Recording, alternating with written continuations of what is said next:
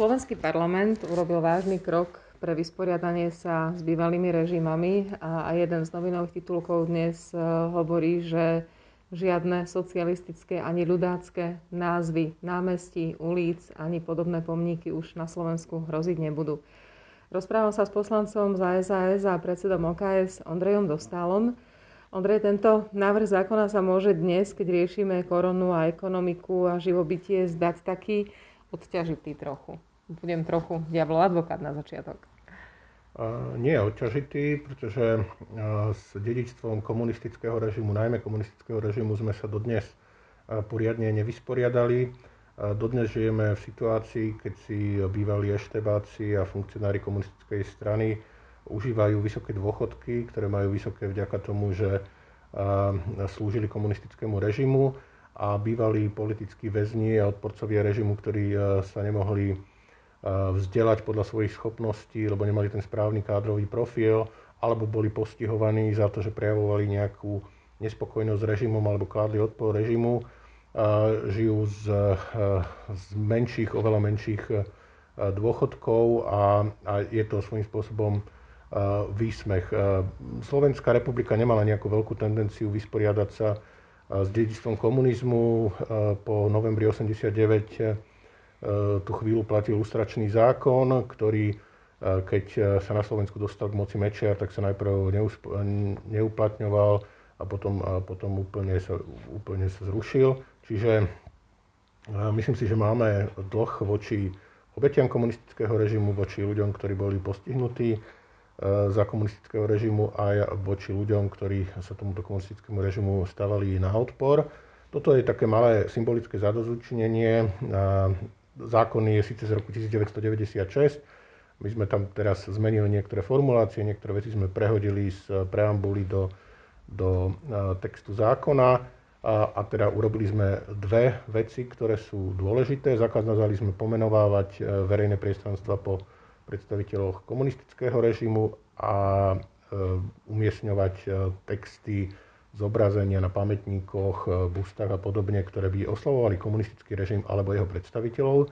A keďže máme rovnaký meter, tak rovnaké obmedzenia sme prijali aj voči mm, fašistickému, nacistickému režimu, alebo teda režimu Slovenskej republiky z rokov 1939 až 1945 a, a voči predstaviteľom tohto režimu. Rôznych námestí armádneho generála Ludvíka Svobodu a podobných je niekoľko. Známa je aj Bilaková bysta, ktorá je vstýčená. V mestách sú rôzne obelisky, pomníky rôznym vojakom, aj sovietským, aj slovenským tie ostávajú tak, ako sú. Zákon nie je retroaktívny, čiže to vzťahuje na od tejto chvíle pomenovanie. Ľudia sa nemusia báť, že ich budeme hnať e, prepisovací adresy v občianských. Zákon nie je retroaktívny, čiže sa nevzťahuje na minulosť, nenúti mesta a obce, aby premenúvávali verejné priestranstva alebo, alebo ulice. Ale verím tomu, že je to prvý krok k tomu, aby sa tie názvy postupne zmenili. Nebude to pod vplyvom toho zákona, ale myslím si, že, že ak e, jedno pozitívum toho zákona je, že už sa nebudú nové ulice pomenúvať po predstaviteľoch komunistického alebo fašistického režimu, nemali by sa umiestňovať nové pamätníky predstaviteľom týchto režimov a ak sa raz stane, že, že sa nejaká ulica, ktorá je nazvaná po predstaviteľovi komunistického režimu, premenuje, tak už ju nebude možné premenovať naspäť. Rovnako ak, ak sa odstráni z verejného priestranstva nejaký pomník e, komunistickému predstaviteľovi, tak ho tam nebude možné inštalovať, inštalovať na novo, tak z tohto hľadiska vytvára ten zákon uh, pozitívne predpoklady na zmenu. A je to trochu ako s tým 28.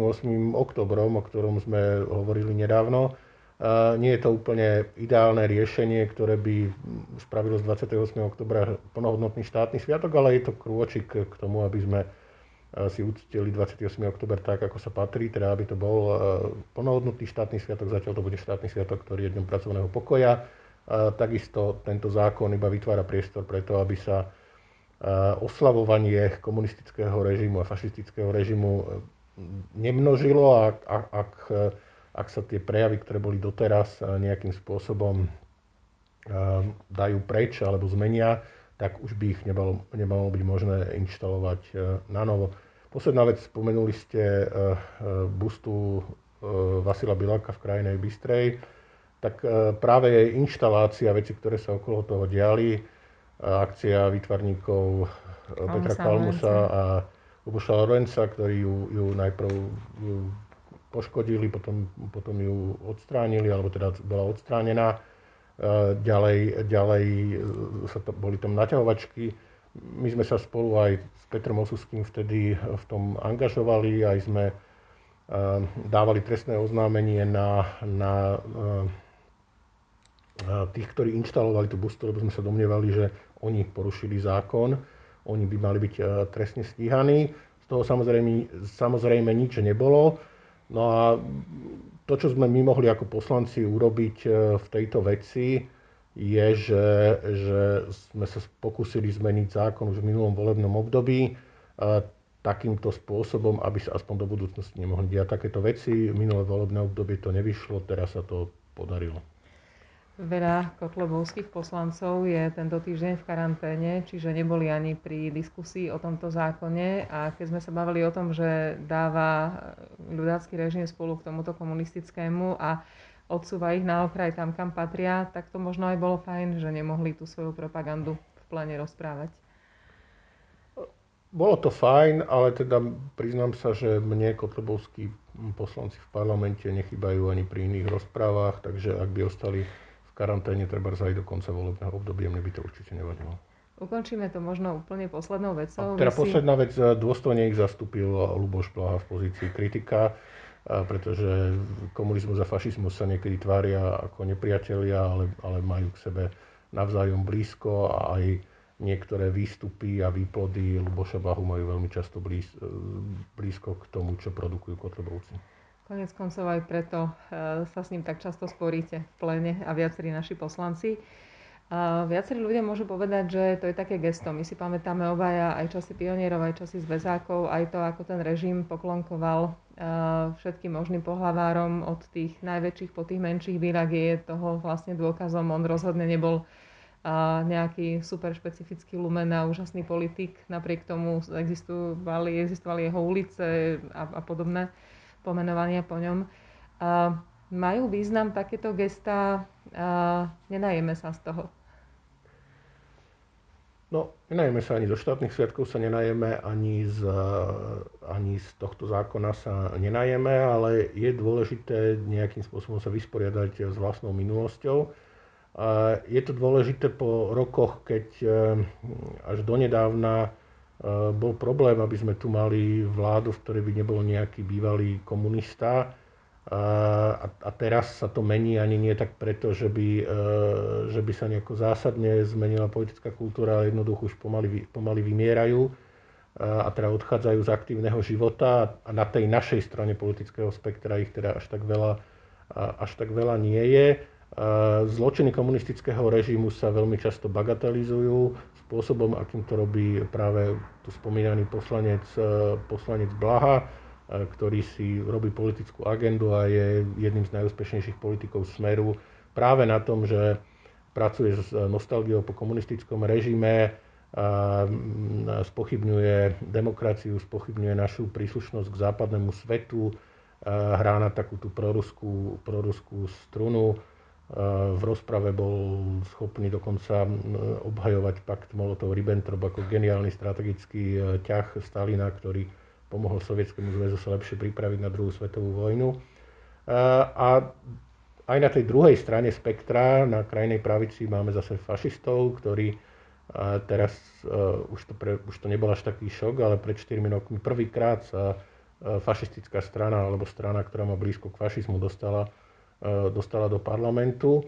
A rôzne konšpiračné teórie, konšpiračné videnie sveta, konšpiračné vysvetľovanie skutočnosti e, je tu mimoriadne rozšírené v našej spoločnosti. Veria tomu nielen naivní, bežní ľudia, jednotlivci, ale, ale veľké množstvo ľudí verí e, konšpiračným bludom. Dokonca boli výskumy, že koľko, koľko učiteľov podlieha, podlieha konšpiráciám. Čiže je to veľmi dôležité. Je dôležité preto, aby sme ostali demokratickou krajinou, aby sme aj si uctievali tie dobré tradície demokratické a stavali na nich a aby sme jasne pomenovali zlo spočívajúce v totalitách, lebo plodom konšpirácií môže byť snaha povaliť demokraciu. A demokracia je dôležitá aj preto, aby sme sa mohli dobre najesť, lebo, lebo v neslobodnej spoločnosti sa ľuďom zle žije nielen z hľadiska morálneho, ale aj z hľadiska materiálneho. Hovorí sa, že je ľahko v slobodnej spoločnosti hlásať svoje ideológie, ale je ťažko byť slobodný v ideologickej spoločnosti. Ondrej, ďakujem vám veľmi pekne. Ďakujem.